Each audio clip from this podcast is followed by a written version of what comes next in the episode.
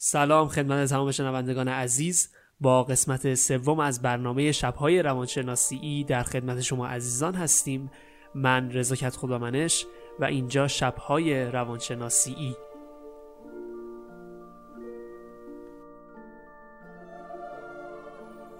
شنوندگان جان، فرارسیدن دهه فجر و سالگرد پیوندمون با جمهوری اسلامی ایران رو به شما مردم عزیز تبریک عرض میکنم.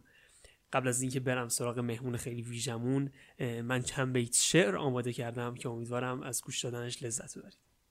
دفترشم خوب. امیر جان فقط میشه یک افکت حالت اکو خوبه؟ آره، واسه شعر مثلا یکم تاثیرگذارتر. باشه مرسی. یک آره خوبه. انقلاب ما انفجار نور بود، انقلاب ما انفجار نور بود، انفجار نور بود. مرسی. آره.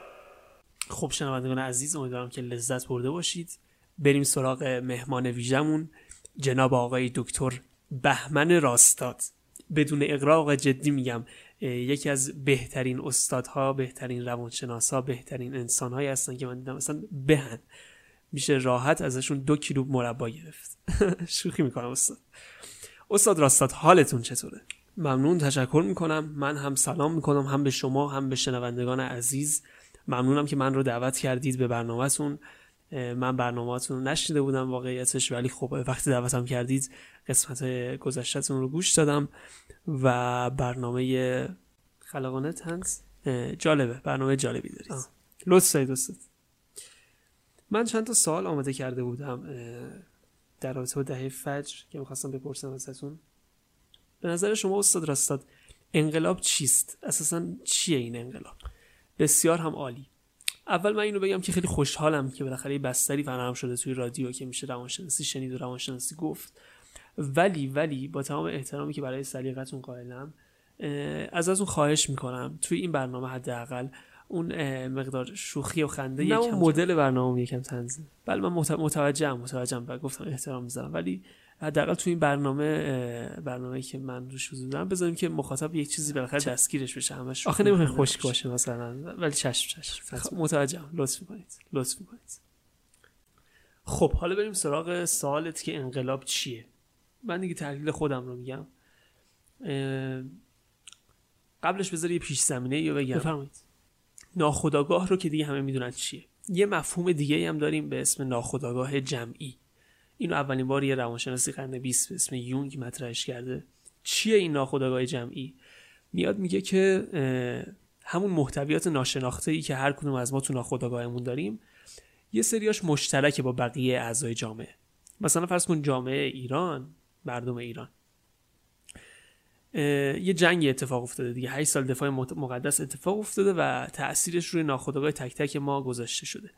حالا این جنگ، این تجربه تلخ جنگ، جزء ناخودآگاه مشترک و ناخودآگاه جمعی مردم ایران به حساب میاد. پس این شد تعریف ناخودآگاه جمعی. تا اینجا همش پیش زمینه بود. حالا چه ربطی داره به این که انقلاب چیه؟ ببین اکثر اختلالات توی روانشناسی دیگه مشهوره دیگه، میگن ریشه تو گذشته داشته. مثلا فرض کن که تو واقعا دارم جدی میگم، سادیسم داری دیگه. چرا؟ برنامه قبلی تو که گوش میدادم جدی میگم، بابا شوخی میکنم. قشنگ معلومه لذت داری میبری از اینکه بقیه رو آزار میدی، حداقل مهمونات رو. حالا بیا پیش من. چشم. ولی جدی شوخیه، اون دور نشیم از بحث. الان این دیگه این زخم تو سر باز کرده و عیانه که سادیسم داری.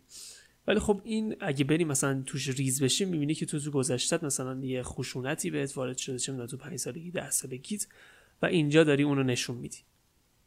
انقلاب همین سادیسم توه توی جامعه. یعنی چی همین سادیسم توه؟ یعنی اینکه وقتی که ناخودآگاه جمعی یک جامعه یک سری اتفاقات تلخ رو تجربه میکنه، اینا رو هم دیگه انباشت میشن، یه جای این زخم سر باز میکنه و مثل همون سادیسم تو اینجا انقلاب شکل بست. پس من تحلیلم از انقلاب این بودش که ناخودآگاه جمعی مردم وقتی که به یه حدی برسه اون تجربه‌های تلخش، باعث میشه که آقا اینا خودشون رو به شکل یک اختلالی نشون بدن که گاهن دیگه سرحدش میشه انقلاب. مرسی بسیار هم جالب. سال دوم، به نظرتون آیا انقلاب خوبه یا بد؟ و به ویژه انقلاب 57. خب سال اول است که خیلی سال سطحی و کودکانه‌ایه که در آخر هر انقلابی فرق می‌کنه خوب یا بد، ولی اون قسمت دومش هم گفتی به ویژه، اون هم من جواب نمیدم. ولی در کل، یعنی قانون کلی که تعیین می‌کنه یک انقلاب خوب یا بد، مهم نیست که چرا این انقلاب شکل گرفته، چی شده، مهم اتفاقاییه که بعدش میفته، برخوردیه که ما بعدش به اون انقلاب می‌کنیم. اگر که من با سادیسم تو چه میدونم خوشحال بشیم از اینکه تو سادیسمت شکل گرفته و اینا و بعدش هم دیگه بذاریمش کنار، این خب بعدن دوباره شکل میگیره. ولی اگه رویکرد ما این باشه که بله الان اختلال رو دیدیم، اول بله خوشحال میشیم که بالاخره ما به محتویات ناخودآگاهی تو دست پیدا کردیم، تو میتونی بیای پیش من تراپی بشی، تک تک عوامل رو بررسی بکنیم و سعی کنیم رفع بشن. اگه رویکرد ما این باشه، بله اون انقلاب مفیده، بله دیده شدن سادیست توی تو هم مفید بوده، بالاخره ما تونستیم به محتویات ناخودآگاه تو دست پیدا بکنیم. یه نکته دیگه هم که می‌خواستم بگم اینه که هیچ وقت از بروز یک انقلاب نمیشه جلوگیری کرد.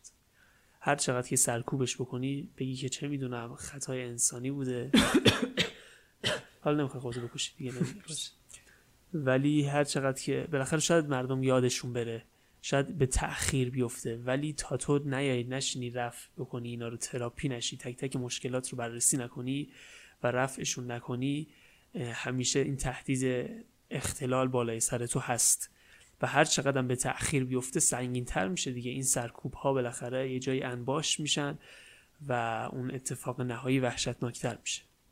خب خیلی ممنون بابت جوابتون. دیگه با این روندی که داریم پیش میریم، من فکر می‌کنم که سال بعدی رو نپرسم دیگه ازتون. والله شما برنامه قبلی یه جوری رفتار می‌کردین انگار هیچ خط قرمزی رعایت نمی‌کنید و خیلی اندیشه شکنین و جدی فرق داره. چی بگم والله جدی میگم. و یه دلیل دیگه هم که داره اینه که قبل از اینکه بیاین اینجا من خوابیده بودم، یک کابوس وحشتناکی دیدم که تو دانشگاه هم همش چرت می‌زدی. آره حالا چه کابوسی دیده بوده یک اتخون منش، حالا اینجا نمیشه گفت، براتون تعریف میکنم بعد.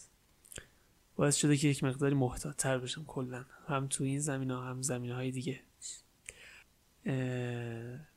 خسته هم شدیم ها، یعنی من سر کلاساتون هم به خود خسته میشدم. حرفاتون رو کاری ندارم، ولی خیلی ریتم و